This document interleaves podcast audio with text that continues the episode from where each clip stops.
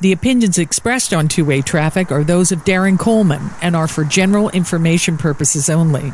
It does not constitute any legally binding engagement between the podcasters and anyone else.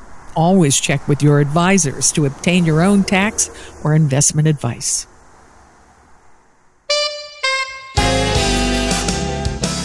Welcome to Two Way Traffic with Darren Coleman of Portage Cross Border Wealth Management.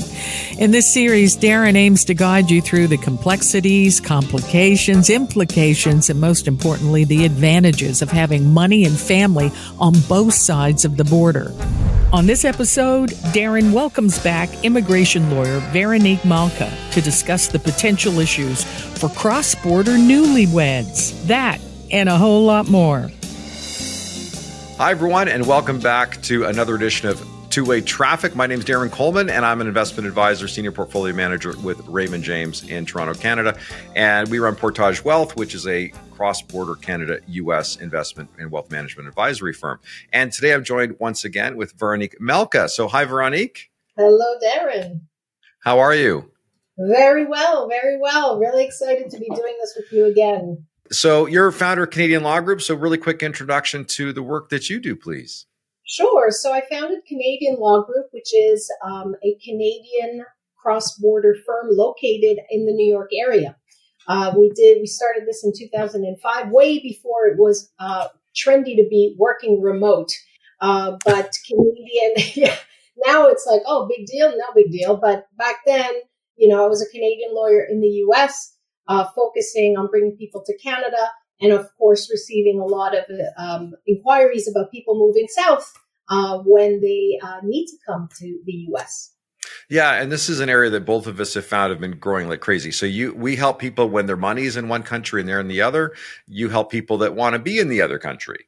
And today we're going to talk about a very unique uh, situation that we see a lot. And I don't think people realize it's nearly as complicated as it actually is. And this is, you know, I've married an American or I would like to marry an American. So we're going to talk about cross border relationships today. So fallen in love, I have a spouse, they're going to have a spouse. I'm Canadian, they're in the United States. Isn't this just simple? I mean, I've watched that Ryan Reynolds, Sandra Bullock movie called The Proposal. So don't we just have to meet with somebody and show, you know, pictures of our love affair if it really was real? And then if you don't know what I'm talking about, it's on Netflix. It's a great thing to watch on a rainy weekend, which we have in Toronto today. So, uh, so is so someone wants to get married. How does the border get in the way of any of that, or is it a problem or not a problem? What do you see? Wow. Well, uh, I'll tell you, this is an issue that I've been tackling um, for years and years and years. And back in my days when I was still in Toronto, I wrote an article um, for a magazine back then called Around Town, and it was called The I Do's of Immigration. Um, oh, nice. And I remember that because specifically I was getting calls about people saying, hey, we got separated at the border. My wife to be, or my wife, uh, or my husband to be, or my husband um, is an American and I'm a Canadian. And I thought, hey, let's just get married. And once we get to the US, he or she can sponsor me. Eh, not correct. That is you can't just say, no, no, this is my, and, and we go together. Like, why is that a problem? Well, no, because really the act requires, and this is the same I should mention for Canada inbound. And okay. I want to preface it, I'm going to put on my lawyer hat right now and really firmly say this is not your legal advice. No, it's just a couple friends talking here. That's right. That's right. Every situation is so different. So it's important to get the right advice. But in general, you have to have the right to enter the country you're going into, whether it be US or Canada, um, and the right visa, the right status to enter if you're going to be staying there permanent. Okay. So you can't come in at the border and say, I'm going in with a permanent intent and not have the visa that's required for that. For that matter, you might need an, a temporary intent or a visa or a job or something, but you can't just show up at the border and drive through. Only as a visitor can you do that if you're a Canadian or American. So the person at the board is worse than your future in-laws. Like, what's your intention here with my daughter or my son? You know, like, is this permanent? And you're like, I got married. Like, you know, hey, I put a ring on it. Is that not that? Why isn't that enough? Actually, why is it not enough? There's a process. I mean, the uh, the, the the legislation is drafted in such a way that you know, if we didn't have that kind of safeguard, people would just walk in, change their mind, and adopt any kind. There would be no immigration system if you think about it, because it would be porous, open borders, and people can do what they want whenever they want. So the way they drew the lines was to set up a system whereby you have to apply before you come to the border. And there are different ways to do that. So if you marry an American, there are ways to do it. If you're going to marry an American, there are ways to do it. Different routes, different visas. But it's one of those things you want to tackle the same way you tackle preparation for marriage, an engagement, wedding hall, whatever it might be. The, the, visa situation and your immigration status is one of these very important preparations. So this is an important distinction. So this is so why don't we take this in, in a couple of steps? So the first one is I'm planning to marry someone who's I'm American, they're Canadian, or vice versa. There's work that they ought to be doing or advice they ought to be seeking about that before they get married. Is that right? Or do they just, or does they, do they not need to do any of this until they're actually married? No. So, so, I mean, I, I don't like to get involved in people's wedding plans, uh, but, and certainly, you know, picking out um, the meal is more important for the, you know, um, engaged couple possibly than and more romantic than planning immigration. But at some point in the engagement process, it's something that the couple has to turn their mind to.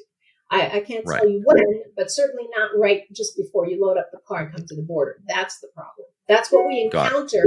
And what we might, a person might encounter, and I want to be very clear about this, is let's say going into the US is CBP uh, at the border saying, Oh, you're both coming in, and what's your intention? Well, we're going to live here. My husband is uh, American or my fiance is American and I'm coming to live with him.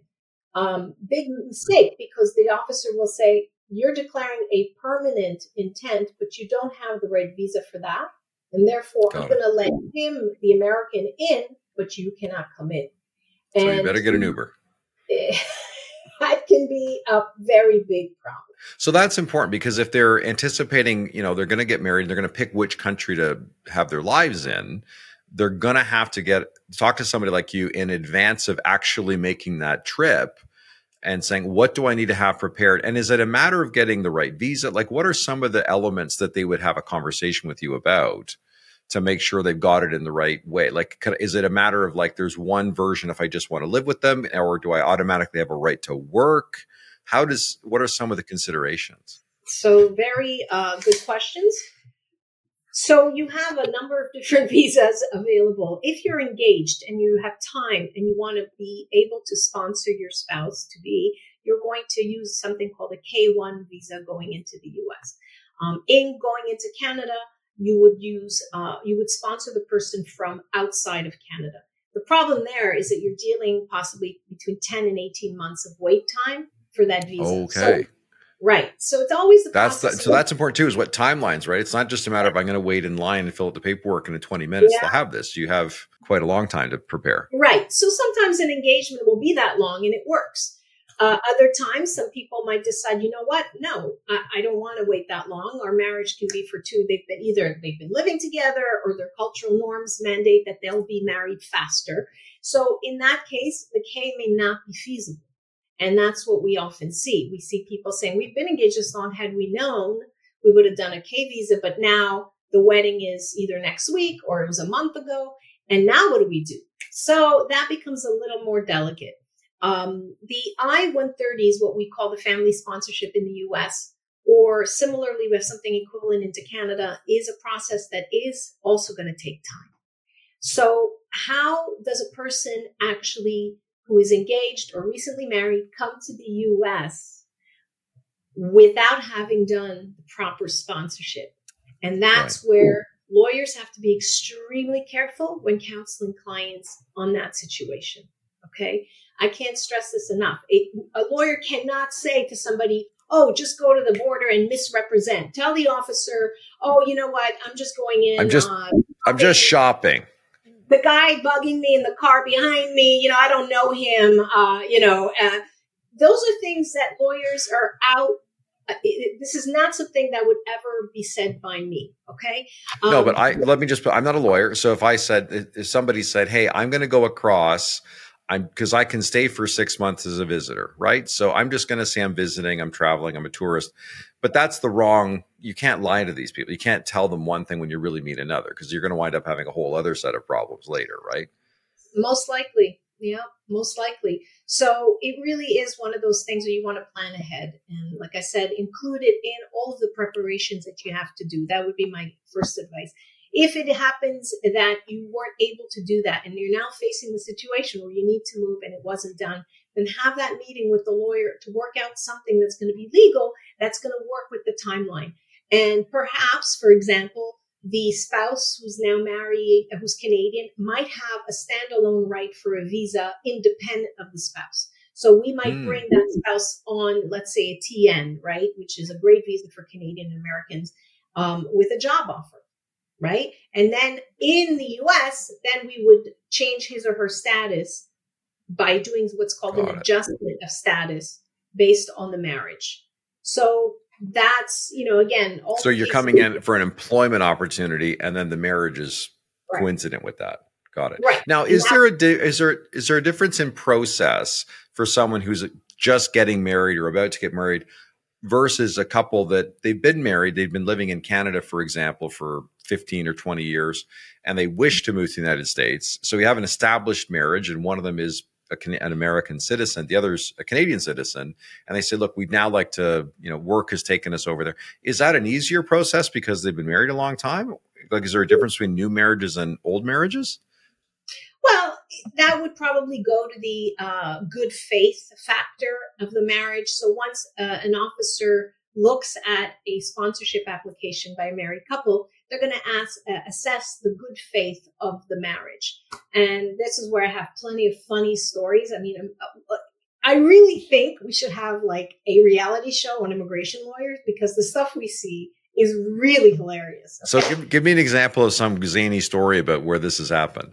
You got to be careful to change the names here to protect the innocent. Oh, I'm right? not even going to use names, and and I would change the facts. Let me think about it. But what I was going to tell you is is you know the, the sponsorship has to happen um, one way or another, whether it happens before or it happens after. Consult with the lawyer, find out how to do it, and um, I, I think the, the work permission is part of that. You file for a work permission as you file for an adjustment of status and a sponsorship. Okay. So there, you know, it's a really, there's different steps within the step of sponsorship. There's also travel permission because once a couple is in the US and they do a sponsorship for marriage, um, there is a period of time where the sponsored person cannot travel out of the US or that okay. that sponsorship would be deemed abandoned. So you have to apply for a work permission as well as a travel document. So those are all pieces of the application that people don't often realize. No. But is this like you can't travel for three weeks or is it three months? Like what, what, how limiting would that be for people? How, what would that timeline look like? It's usually about 90 days approximately. Okay. All, okay. all, these time zones are like time assessments are subject to change on how this based on how busy the visa offices are. Okay. So wow, that's a whole other wrinkle that I don't think most people would be aware of.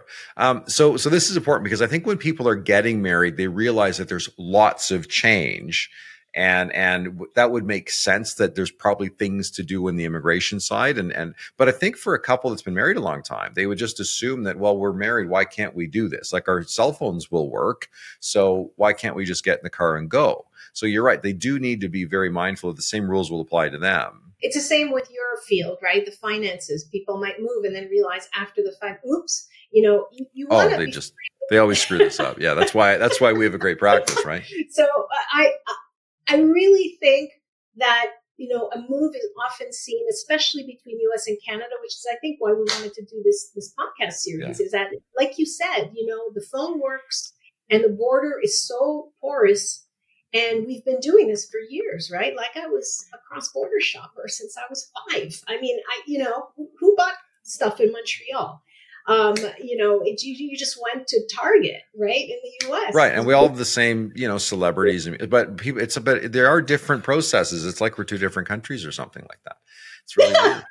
Very uh, much. But I think what but but I think what you and I see quite often, and we see this with the financial decisions where people will move and they don't realize that the systems don't align, the investment systems, the compliance systems, and they're wildly different. And my friend from Newfoundland has a great word. He says it's tangly and it just, it tangles people up. And, and you have the same issue with immigration rules. It's way more complicated than people think it is. And you and I usually, I'd say 70 or 80% of the situations we get are people that have done things and then not realize they've, they've tangled themselves up right? It's not it's not as frequent that people come to us in advance and say how do i do this fairly seamlessly? What are the things i have to be mindful of or attend to or structures or things i can put in place to make my move easier? If you're listening to this and you haven't moved yet call us and we will show you all the potholes and the barbed wire and all the other stuff that you're going to get caught up in this you know legal and compliance and tax fence that you got to jump through. Um, so we want to to untangle it and that's where it's expensive and problematic. And and in your case with the border, you've got people with guns that if you don't do it right, not to scare anybody, but um, now let me add another wrinkle into this. And you have a, a, family that's in Canada and they want to move to the United States, or vice versa. And you ha- and so one is an American citizen, one's a Canadian citizen, but they have children. Mm-hmm. Do the mm-hmm. kids have these rules? Like, are this the kid and auto, are the children automatically dual citizens? Are they just one or the other based on where they're born? How does the complexity of the child enter into all of this? That's a very good question. Okay, so one of the things that I do really like is that um, children who have one parent who's American, one parent who's ca- Canadian, um, have an entitlement to citizenship through the that parent. So the U.S. and the Canadian side have different ways of securing. Um, in Canada, let's say it's called proof of citizenship. Unfortunately, once again, it's an 11 month wait time at this time, but wow. we will treat the child, depending on their situation, a little bit differently than the sponsored spouse. And in some situations, we will have the child also go through the sponsorship. It really depends on the case. But yeah, kids have a little bit of a different treatment than the adults, a little bit. Now, are there also things that um, uh, a, a Canadian born child of an American parent, do they have to, at age 18, pick a citizenship or renounce a citizen? Are there, is there anything? Because I remember hearing a little bit about this, and maybe other people heard this, that when the kid's 18, they need to do something to validate. Is that true or is that just a myth? Yeah, for the US, that is true. I have friends in that situation. And, um, you know, the, the general advice I have is take care of it before the child turns 18. It's a lot simpler, right? So once again, when you have those talks before or as part of your relocation and mobility strategy, you can plan ahead. This is always harder to do once you've moved. And like you said, we're untangling for people. You know, planning ahead is better. Now, alongside that, um, one thing that we often see is the people that uh, don't consider themselves to be a citizen of a country that they were born in. And this is a very common issue on the Canadian side, where we have what I call the accidental American. So the person that says, "Look, I was born, or I, my parents were American, and I got a passport, or I happen to be born there, but I've never lived there. I don't. Cons- I don't. I'm not American. I mean, yeah, my passport says I was born in Michigan, but I'm not." So they perceive themselves to be Canadian, not American, despite where they were born. Do they have any complexity or can they just ignore the fact that they're American and just say, look, I am Canadian, so none of those rules apply to me? And you're talking about immigration rules or? So yeah, so they just say, look, I'm well. That the the tax thing's a whole other issue, which we'll talk through separately. But from an immigration perspective, do you often encounter that where somebody says, "Look, I'm American," or "I don't, I don't, I what I wasn't born there." But but all the rules still apply whether you think you're a citizen or not right? Because it comes with you. Uh, absolutely. Listen my my response to that has changed in recent years um, when when and and this may go um, against some of the advice that you might give and something that we should talk about together but i think that the more citizenships a person has the better. And in fact there is okay. a high net worth uh, citizenship um, trend, let's call it right now, of people who want to secure as many passports as possible simply because of the instability in the world. And we've seen mm. it, we don't have to look far to see what happened with Ukraine and then boom with Israel and then boom, name the next place. I don't know. But yeah. the reality is, if people want to move, and we've had those requests, we've had people saying, listen, you know what? I don't know where the world is going. I don't know who's coming into power. But this is my opinion, and I want to be able to get the heck out of here, whether it's out of the US or out of Canada. And that is something that I see growing more and more now. And people seem to be wanting to be much more mobile and have that right. extra passport in their safety deposit box if case for whatever reason they might need it. So that might surprise you. My answer, I if I said somebody somebody said to me, "Oh, I don't consider myself American," I would rarely recommend a renunciation of that citizenship unless they ran it by you and you said to me, for this person, it makes a lot of sense because of the dollars and cents attached to it, right? On taxes or however. But other than that, I would say to people, this is gold. Okay. There are places in the world where they will sell their children to get one of these passports. Oh, yeah. They'll get in a boat and row it 90 miles across an ocean full of sharks to get I mean, to this, right? Really, you know. So yeah. I don't. Uh, I, I think people should see that as an advantage as opposed to you know something holding them back. Well, it's interesting we talk about what some of those catalysts are that make people say, I want to move, I want to do this. And and the renunciation of a, a, citizenship in the US, we tend to see that when people are, you know, they've had a green card in the US, they're coming back to Canada, or the accidental American saying, like, I was never American.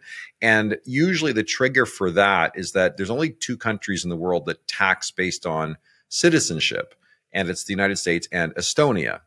So for them, it doesn't matter if you don't live in the United States you always have to file US tax returns and you may or may not pay taxes. It depends on where else you live and what's happening, but you have to file, you have an obligation. And people are like, I don't want to be bothered with this. So if I have no desire to be in the United States or whatever, why am I still dealing with dealing with this? So there is a process which could be very costly, actually. So people have to be very careful of it. Um, but you're, I think what you're you're touching on is a very important idea that people want optionality because the world is moving a lot and what you perceive is good for you or your family from economics or safety or whatever it is that's moving and there's been as you say you don't have to look far to see what's stressing people out um, and i think what uh, so we're seeing some people that are canadians that are saying um, what else can i do because canada's tax system is not based on citizenship it's based on residency so you can depart Canada if you don't live here anymore, but you get to retain your citizenship. Now, again, there is a process, might be expensive, but people are saying, well, if I don't want to be part of this tax code anymore for whatever reason, where else can I go? And then I have to figure out, can I actually stay in that other jurisdiction? So, and there's countries that are offering golden visas and other things to say, look, if you can come here, but here's the format, and they're trying to attract capital. And I think what we're seeing is an interest in that rising, um, not just because of what's going on in the world tax wise, but also the, the technology you and I are using has enabled people, knowledge workers, to work anywhere. So if and it may just be climate. Look, I look, it's crappy out here in Oakville, Ontario, right now. I mean, this would be much nicer in Dominican Republic or Bahamas or Portugal or something, right? Uh, right. Uh, so we're seeing that mobility increase. Um, but the, but you're right. You, there might be a lot of catalysts for it. There might be economic, political, weather, right? But they have to do it properly. Absolutely. Like I said all along, you know, planning is better. Prevention is better than what's the expression? You know, you don't want to un- undo the damage. Untangling is costlier than. Uh, and listen, you know, when I think about what a consultation with a, a, an immigration lawyer costs, and people are always fighting to find free consultations. Well, you know, first of all, you get what you pay for in life. Number one, right? Two, I had a friend of mine. He said, "You want to pay peanuts, get a monkey." Right. I love that line. So yeah, I like that. So the the reality is, um, you know, what is it? A consultation? It's nothing. You know, it's it's it's it's a drop in the bucket, especially when people are planning big weddings and everything else. I mean, I still would say that the cost of a sponsorship might be less than the cost of a wedding dress. I say this because I married a daughter. And I, I, I, I really somehow wonder why people are so hesitant to yeah. look at the complexities of the immigration program and think somehow they can do it or it's not important. This is as important. You're going to spend all this money on a wedding and then gets yeah. separated at the border.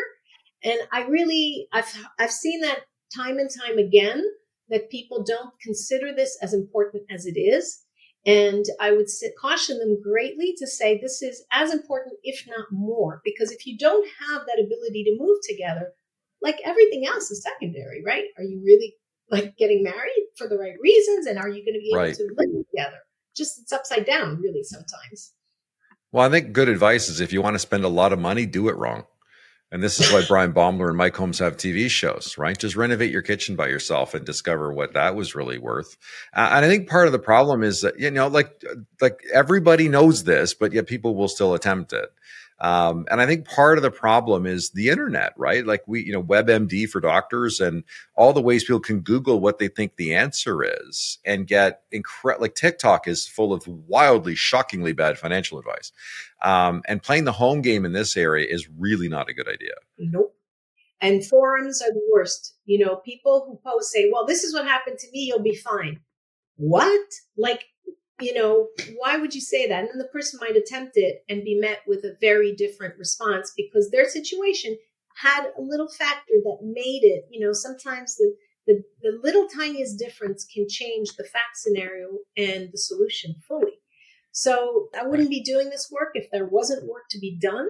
It's a great area for lawyers to be in. I, th- I think immigration is a positive thing. We help people, we give them something most lawyers, you know, don't do that. They undo damage, but we can help people plan forward and it's a positive thing as opposed to, right. oh no, my divorce lawyer. Oh, oh no, my bankruptcy lawyer. I mean, for lawyers, we have a really rough rep in a lot of areas.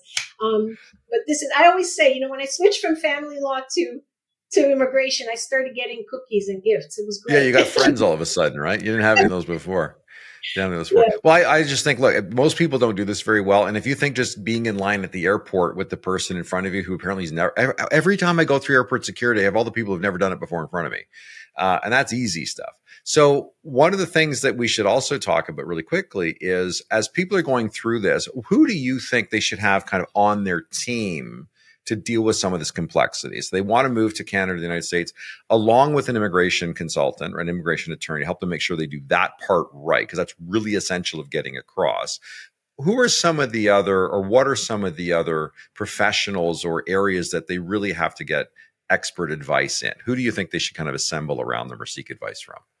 Well, depending on the family, I would say immigration, I would say financial, such as yourself, um, tax, and we know people in this who are cross border tax experts because we know that a Canadian tax expert might not agree with a US tax expert mm-hmm. and the mm-hmm. client can be lost in between. Right. Problem. That's right. So and um and I would say, you know, if the person has a business, um, then they will probably want to consult a corporate lawyer who ideally has dual licensing, US Canada, but if not, a corporate There's like five of those. right. Like five of them. I know, I know, but but that is important. What's going to happen with the business and and, and cross border trade, right? Uh, imports, export. There is that is a category of uh, specialty in within immigration. Yeah. I do not do it. I know people who do.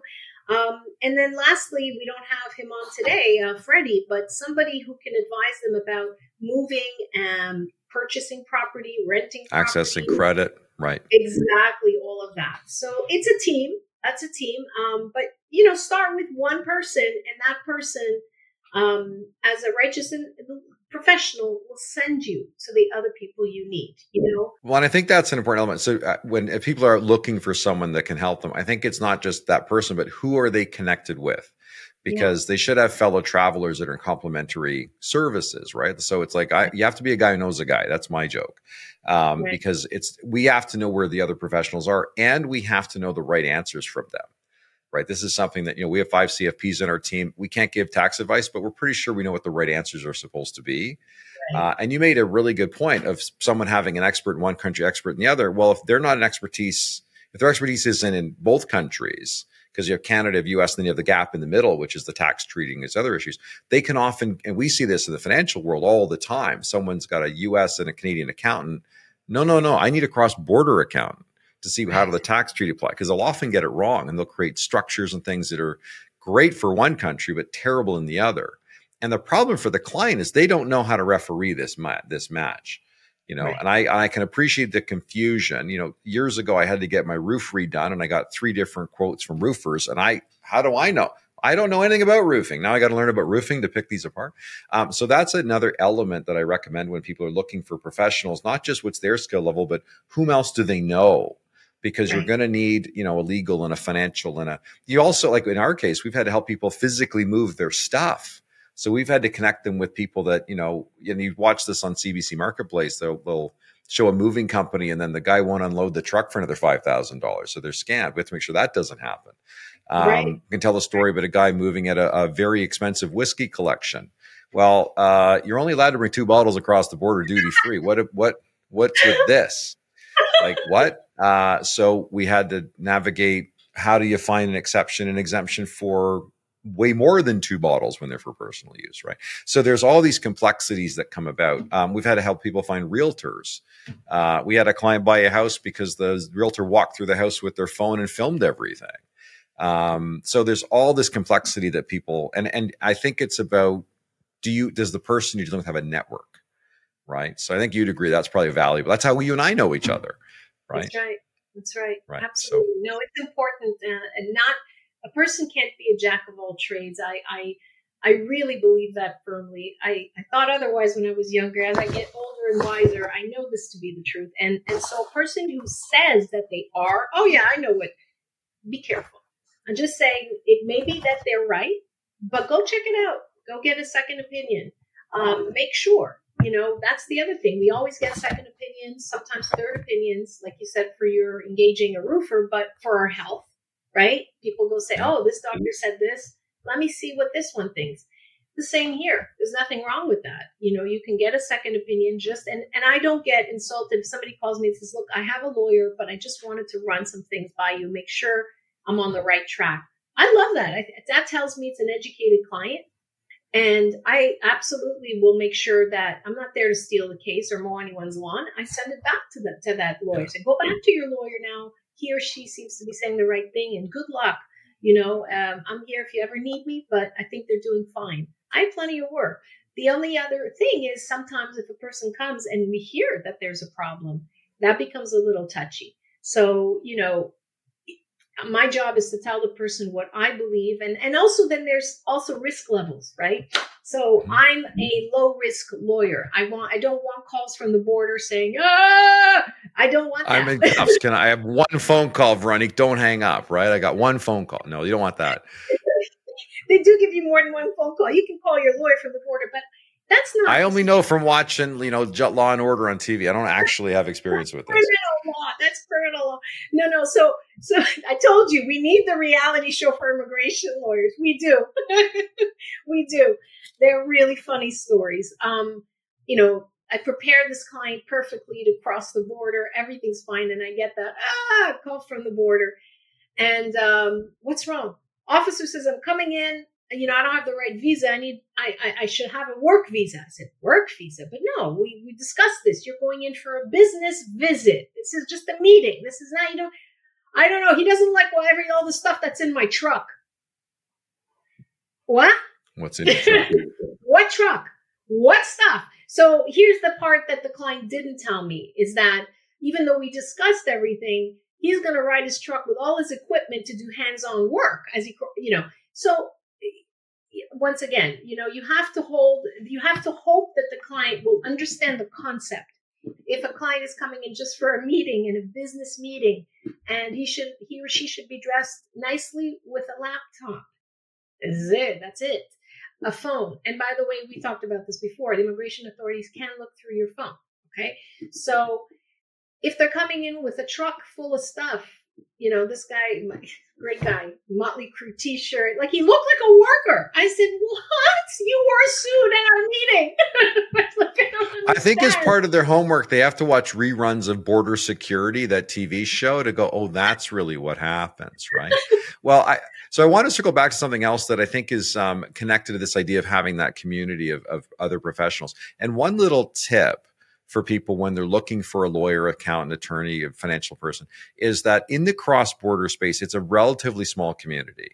So mm-hmm. part of the vetting process is like who else knows them, right? So I'd say in the in the cross border space, the, everybody kind of knows everybody that's an expert at it. So it's not that hard to do some due diligence on the person you're generally going to be talking with or interviewing because they're probably known to the accountants and the community and the lawyers. So if you're going to be out shopping for someone who says they know this space, it's not hard to figure out kind of where they come from. Do other people perceive them to be an expert? So that's one way to kind of validate someone who might be advertising.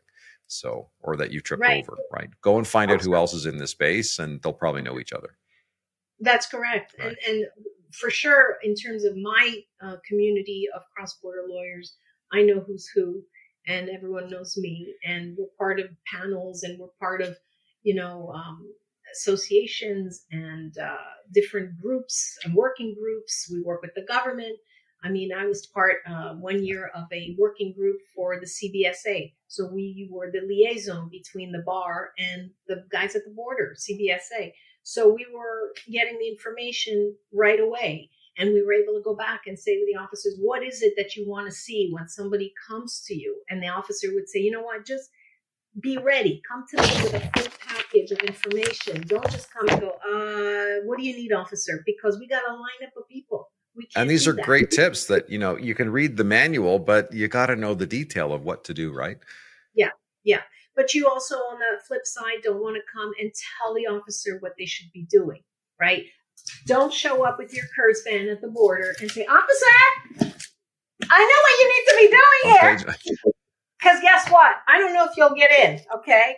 Because these guys have more training than most of us.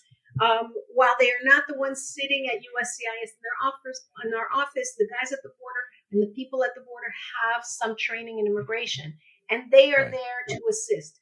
But they, like you said earlier, are the ones with the gun. They are the ones who make the final call, and they have full discretion. So definitely and their power is amazing like it, it they're the most powerful person in the universe when you're crossing the border. If they turn you around it's a disaster. It can be really really problematic right? So and they can just not like your face in a way and send you away. So it's a really really tricky thing and i don't think people realize it.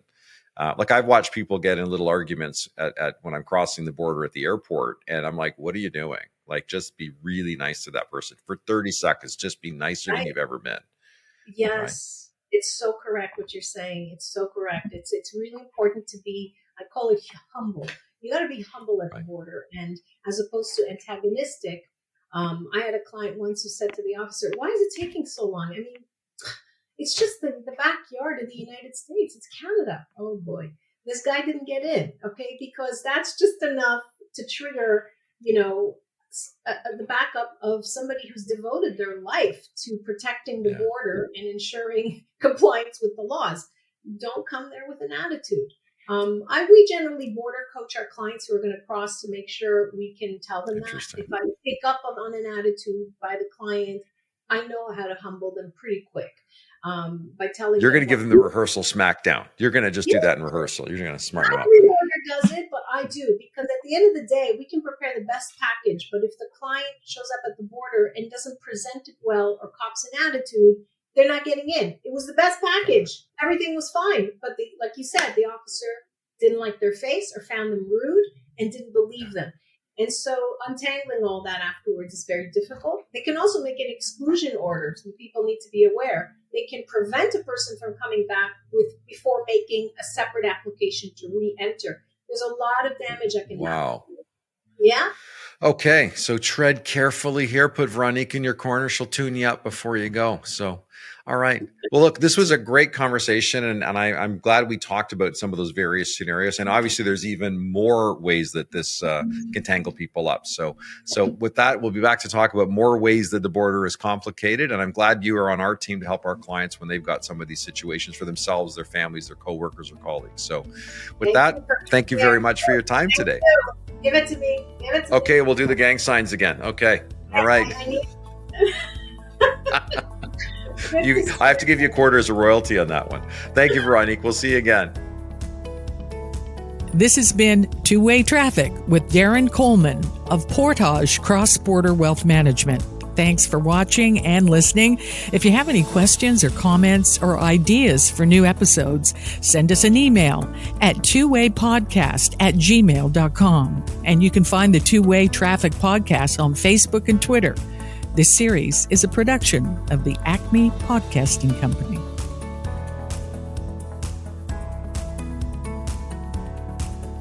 On behalf of the Two Way Traffic Podcast and Portage Wealth of Raymond James, thank you for listening to this conversation. This podcast has been prepared by and expressed the opinions of Darren Coleman and his guests and are not necessarily the opinions of Raymond James Limited. Statistics, data, and other information presented are from sources Raymond James believes to be reliable, but their accuracy cannot be guaranteed. This podcast is for information purposes only and is not construed as an offer or solicitation for the sale or purchase of securities. Investors considering any investment should consult with their investment advisor to ensure that it is suitable for the investor's circumstances and risk tolerance before making any investment decision. Past performance is no guarantee of future results. Information provided in this podcast is general in nature and should not be construed as providing legal, accounting, and or tax advice. Should viewers have any specific questions or issues in these areas, please consult your legal tax and or accounting advisor. Raymond James Limited is a member of the Canadian Investor Protection Fund. Raymond James USA Limited is a member of FINRA and SIPC. Raymond James Limited and Raymond James USA Limited financial advisors may only transact businesses in provinces and or states where they're registered.